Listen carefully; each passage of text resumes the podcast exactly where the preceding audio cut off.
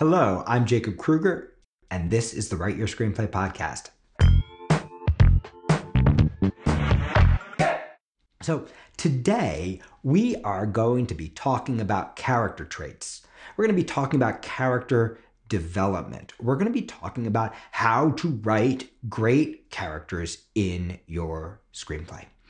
And basically, all of character development comes down to one really simple concept. A lot of people think that character development, character traits are adjectives, right? They think that uh, a character is funny or responsible or smart or kind or hardworking, right? They think that that adjectives describe characters. And I would like to suggest to you that what actually makes a character a character is when the character is acting like a verb. So, if you want to understand if you are building characters or if you are building what I call characteristics, all you have to ask yourself is Is my character an adjective or is my character a verb? If your character is an adjective, there's a really good chance that you are not writing a character, that you are writing a stereotype. In other words, that you're writing a funny best friend as opposed to this funny best friend. That you are writing a brilliant scientist rather than this brilliant scientist. And why is this? This is this is not even writing. This is basic psychology. It, it's not our traits that make us who we are. It's our actions. If you think about your best friend, your best friend, I'm sure, has a lot of the same traits as any other best friend, right? Um, they're maybe caring, they may be reliable, they may be smart, they may be dependable, right? They may be fun to hang out with, right? So they have a bunch of character traits, they have a bunch of adjectives that describe them, and all these adjectives are true. But at the same time, you probably wouldn't trade your best friend for my best friend, even if they have the same traits. Even if I'm like, no, my best friend also reliable, dependable, smart, fun to hang out with, right? They have all the same adjectives, but you wouldn't trade. And the reason you wouldn't trade is that your best friend does stuff, has done stuff, and continues to do stuff. They continue to take actions with you, towards you, around you that makes them them, that makes you fall in love with them, that makes you remember them, that makes you go, this is so her, this is so them, right? Um, it's not the adjectives, it's the verbs, it's the things your characters are doing. Um, in my regular Screenplay class, I, I call this concept the how of the character how is this character slightly different than any other character? But the how is never independent of the action, right? The how is the how the character does the verbs that make them them. So, what you'll end up finding when you're writing characters, when you're developing characters, there are four elements in play. Uh, the first element is does the character want anything? Uh, and how tangible is the want? The less tangible the want is, the harder your character development is going to be. Because the less tangible the want is, the less specific the actions that the character is going to take to get the want. So if the character wants a Starbucks, for example, it's a relatively tangible want. But if the character wants a venti latte with oat milk, that's a more specific want. And just in the want, we're already starting to understand that character because that's completely different than the whole milk with whipped cream. That's completely different than the Frappuccino character, right? So the first element we need is we need a want. If the character is not pursuing anything, or if the thing they're pursuing is general, right? Um, they would like um, something to drink right? it becomes harder and harder and harder to write them. Whereas the more specific they are, the more specific their want is, the easier it is to write them, the easier it is to develop them, the easier it is to understand them. Um, the second element underneath the want is the emotional need. Um, we could teach, and we do teach, uh, uh, many, many hours on emotional need. Um, but the simplest way for a podcast to think about emotional need is that underneath the tangible goal, there is a primal need that is driving your character. There is something that is core to who they are that is driving them. So, uh, for example, I could want the Starbucks because I need justice. And the pressure between the tangible object of Starbucks and the, the need of justice is going to change the way I order that Starbucks because I deserve that Starbucks. So when I order that venti latte with oat milk, I might say with oat milk and spell my name right. Because last time you got it wrong and I drank whole milk and it was disgusting and I need justice. Whereas the same character coming in who wants the venti latte with oat milk with the need underneath for love might be like, hey, how was your day? Oh my God, so nice to see you, Jim. What's going on? Right? That character's got a completely different need. He needs Jim's love, not justice for the mistaken latte last time, right? And you can see that this combination of want and need starts to reveal the how, starts to guide you towards the how of the character. The next element is obstacle, right? You've got to make it hard. Um, because if you don't make it hard for your character to be themselves, if you don't make it hard for your character to get what they want, the character never has to reveal anything about themselves, right? They can wear their mask the whole time. Whereas if you make it hard, uh, okay, so that's a venti latte with skim milk. Well, the character who wants love might be like, no, I understand you might, you know, I, I probably wasn't clear. You're doing a great job, by the way. Um, no, but I, would really like oat milk. Whereas the character who wants who wants the venti latte but needs justice might be like, did you not hear me? Right? So what happens is want, emotional need, obstacle, these elements together start to generate the how. The next element of finding the how is to seek and destroy anything normal that your character does. So in our real lives, right, most of what we do is normal. Um, hey, how you doing? Good, good. How are you? Good, good. We've all had this conversation, right? Sometimes you're so not present for that conversation that you actually ask again, right? Because you're just going through the motions of being a person. In our screenwriting, in our TV writing, we don't want the normal character traits because the normal character traits are not memorable because the normal character traits do not distinguish our main character from any other main character. They don't distinguish our secondary character from any other secondary character, right? The we don't want the normal. In real life, we don't remember the normal anyway, right? When you're like, oh my God, you got to meet my friend Mary. Right? Mary is so freaking awesome. You've got to meet her. You know, the other day, like we were out and she ordered a drink and she ordered a rum and coke. Like, I mean, she's just so cool, right? No, we, the other day we you know i introduced her to a friend and she was like hey how you doing and my friend was like good good how are you no you would never recount that story of mary that way instead you would recount the story of mary and you're like okay, Mary is freaking crazy, right? Mary calls me up one day and she's like, uh, do you want to climb Mount Everest? And I'm like, uh, I don't know anything about mountain climbing. And Mary's like, neither do I, but I just got some awesome shoes, uh, awesome mountaineering shoes, and I got a warm parka, and I booked us a flight, and we're freaking going. And look, we're just gonna get as far as we get, right? And if we don't make it to the top, who cares? But we can say we climbed Mount Everest. That's Mary, right? Do you see that instantly you know who Mary is? Right?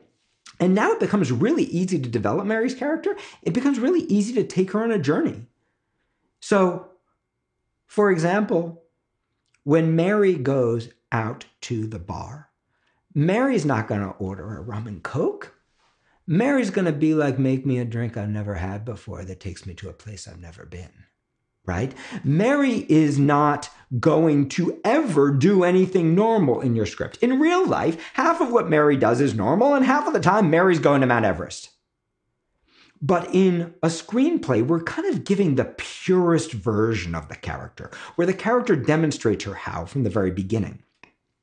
And what's really nice is when you have this want, this emotional need, this obstacle, and this how, when you have this, this, these four elements of character happening, character development becomes so easy because if you want to take Mary on a journey, right? Mary seems really fearless, right? That might be the the adjective that you'd use to describe her.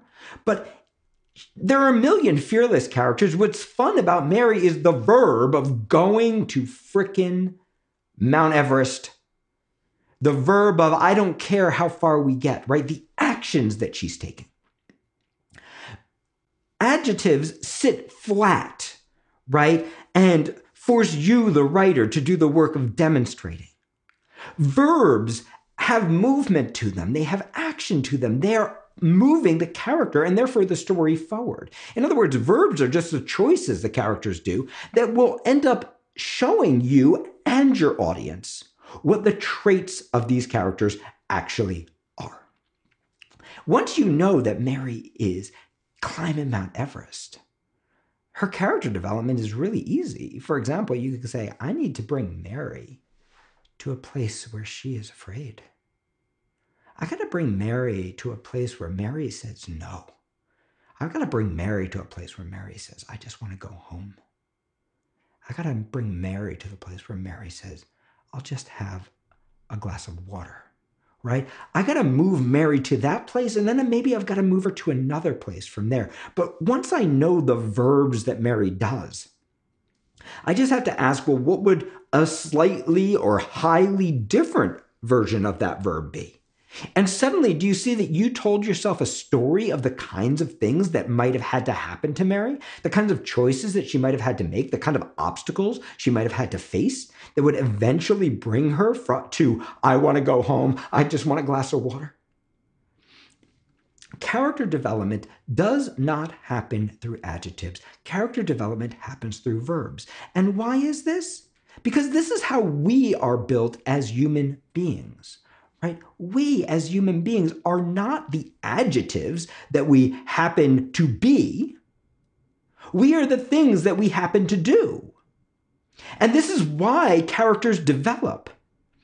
When you write an adjective, what you're really doing is you're putting your character in a box, right? You're going, this is who you are. But characters, just like us, we're so much more malleable, right? None of us are just one thing. The fearless person also has fear in her. The brave person also has cowardice in him. The loving person can also be cruel, right? We all have all these dualities in us. So, if instead of looking for the adjectives that stick your character in a box and that force you to try to figure out how to show, if you think instead, okay, I'm just going to observe my character. I can observe them doing anything. It can be something big, like trying to finally tell the person she loves that she loves her, right? It could be something big, or it can be something small, like baking bread. Either way, all that we're doing is every time we watch our character do something, we're going to ask ourselves a simple, simple, simple question How is my character doing this thing? In a slightly different way than any other character would do the same thing. How does my character do this action, baking bread, telling the person she loves that she loves her? How does my character do this thing in a slightly different way? And one of the ways that you can do that is by connecting to the need. One of the ways you can do that is connecting to the want. One of the ways you can do that is connecting to the obstacle. One of the ways you can do that is just going, how? How is it different? How is it unique? How is it specific? How does my character say hello in a different way than any other character? What is the verb that my character is doing that makes her, him, them so freaking compelling? What is the thing that captures not how they're completely different, but how they're slightly different from other characters of this type. And this is how you avoid writing stereotypes. Let's talk about some examples. Tony Soprano. How many mobsters have we seen in television? And if we were going to describe him, we would probably say he's sociopathic, violent, selfish, brutal. But those adjectives don't make Tony Soprano Tony Soprano. The thing that makes Tony Soprano different from every other mobster that we've seen are the verbs that he does. The big famous verb, of course, is he goes to therapy. Boosh, right? This is a completely different mobster than we've ever seen before. This is not Vito Corleone, right? This is not Get Shorty, right? This is a completely different mobster, right? He does the verb of going to therapy. And what that does is it translates the character into a different place. He does the verb of passing out over a bunch of ducks. He does the verb of showing up for the mother who never has a kind word to say to him and is actually plotting his death. He does the verb of kowtowing to his Uncle June, who wants to kill him. He does the verb of brutally murdering people. He does the verb of cheating on his wife. He uh, does the verb of letting Chris get away with stuff he wouldn't let anybody else get away with because he loves him he's constantly doing verbs. Um, if you think of Carmela Soprano, right? She's also who she is because of verbs, right? She's who she is because she's always trying, at least in season one, to get Tony to go to church. She's who she is because she's always falling in love with somebody, although she never actually has the affair. In season one, it's the priest. In a later season, it's going to be Furio, right? But she's always conducting these unrequited love stories that she's never going to fully pursue. She does the verb of trying to get out, but she also does the verb of always choosing the money.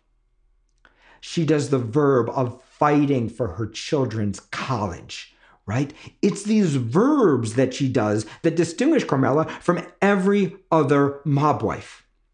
It's the verbs that she does in the unique ways that she does them that makes Carmela Carmela. For a completely different example, let's think about a show like The Gilded Age. Aunt Agnes, right? Sure, she happens to be the adjectives of stuck up, wealthy, um, uh, uh, conservative, uh, powerful, controlling, right? She happens to be those adjectives, but that's not what makes Aunt Agnes Aunt Agnes. What makes Aunt Agnes Aunt Agnes is Aunt Agnes refuses to go next door. Aunt Agnes fights to keep the new money out of the old money's world right? It's the choices that Aunt Agnes makes that make Aunt Agnes Aunt Agnes.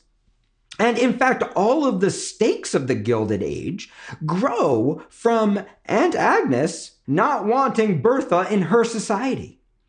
This is the entire structure of the show.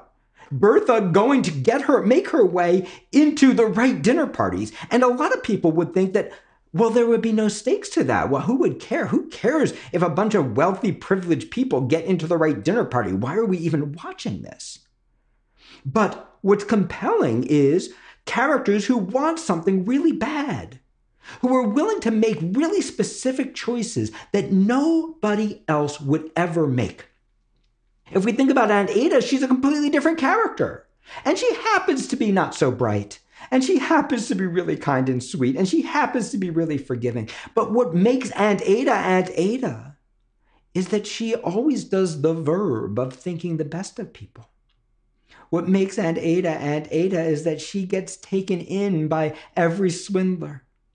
What makes Aunt Ada Aunt Ada is that Aunt Ada does the verb of believing in people to the same degree that Aunt Agnes does the verb of keeping people out. What makes Aunt Ada Aunt Ada is that Aunt Ada will constantly fail to stand up to Aunt Agnes for what she believes even though eventually, if you wanted to develop her character, and likely will happen, you might find what is the moment where she finally puts her foot down. Just as in the Gilded Age, they build that wonderful moment where Aunt, Aunt Agnes finally loses her head and stomps into uh, Bertha's house that she's refused to enter up till now when she finds out that her butler is helping them throw a party right? We're watching, once we know who the character is, right? That the character is always making these kinds of choices in this kind of way. Great. Get the take the character Aunt Agnes, who is always planning, and bring her to the point where she's impulsive. Where she doesn't a verb, not the adjective impulsive, the verb impulsive, storming across the street to tell off her butler and forgetting that she's about to step into the house she promised herself she would never enter. If you think about Bertha, Bertha's doing the same thing all the time, right? Bertha's trying to get in. And she has her how, the way that she does the verb, that's slightly different than any other character who's trying to get in. For example, Tom Raikes, right? The sweet lawyer from Pennsylvania. Well, he's also trying to get into society, but his how is completely different than Bertha's right? While Bertha is like a like one of her husband's freight trains, right? She is going to fight, scheme, plan, control, force, right? Do you see these are all verbs? Cajole, right? While she's going to do that, Tom is going to make friends. Tom is going to uh, seduce. Tom is going to charm, right? So these characters do verbs that make them them, even though they both have the same want, which is to get into society. Um, I guess you could say that Tom also would really like Marian. Um, but it's the verbs that make the characters the characters. So when you're thinking about your characters, don't work so damn hard right? Don't think about how do I establish for the audience who this character is. Instead, think about what does the character want? What does the character need? What is their obstacle and what is their how? Listen. How do they talk slightly different than any other character? Look. How do they do even the simplest action, eating a sandwich, slightly different than any other character? And once you find those little specific moments, then all you have to do is play with them. Every time you meet the character, you can just ask yourself, are they doing something similar that outdoes it, or are they doing something strongly contrasting? And in this way, you will find your character development organically. In this way, you will discover your characters in the same way you discover your friends not by putting labels on them. Well, that's smart Ida, right? No, not by putting them in a box, but rather by spending time with them, going on a journey with them, letting them make choices in relation to the thing they want, and allowing them to reveal themselves to you. And what I would suggest if you want to get to know yourself better, if you want to go on a journey, then think like a character. Stop labeling yourself. Stop saying I'm smart, I'm dumb, I'm talented, I'm I'm slow, I'm struggling, I'm troubled, right? I'm brilliant, I've got it together. Stop doing the adjectives. To quote Walt Whitman, I am large, I contain multitudes, and you are large, you contain multitudes. We are not one adjective. We are only the thing we do. And if we want to develop our characters, well, we can develop our characters the same way we develop ourselves. By realizing that we don't have to be today who we were yesterday. That all we have to do if we want to develop ourselves, if we want to develop our characters, is to make choices that we haven't made before. It's to do verbs that we haven't done before. And inevitably, when we do that, two things will happen. Number one, we're going to start to find structure in our lives because we're making new choices that give us meaning. And number two, we are going to start to reveal our real character traits, not the ones that we're used to, not the box that we hang out in, not the labels that we've lived with, but the multitudes that we contain, the full scope of who we can really become. I hope that you enjoyed this podcast. Please like and follow, write us a review, and come join us every Thursday night. We have a free writing class, Thursday Night Writes. It is freaking awesome. We have an incredible community, so come check it out. WriteYourScreenplay.com slash Thursday.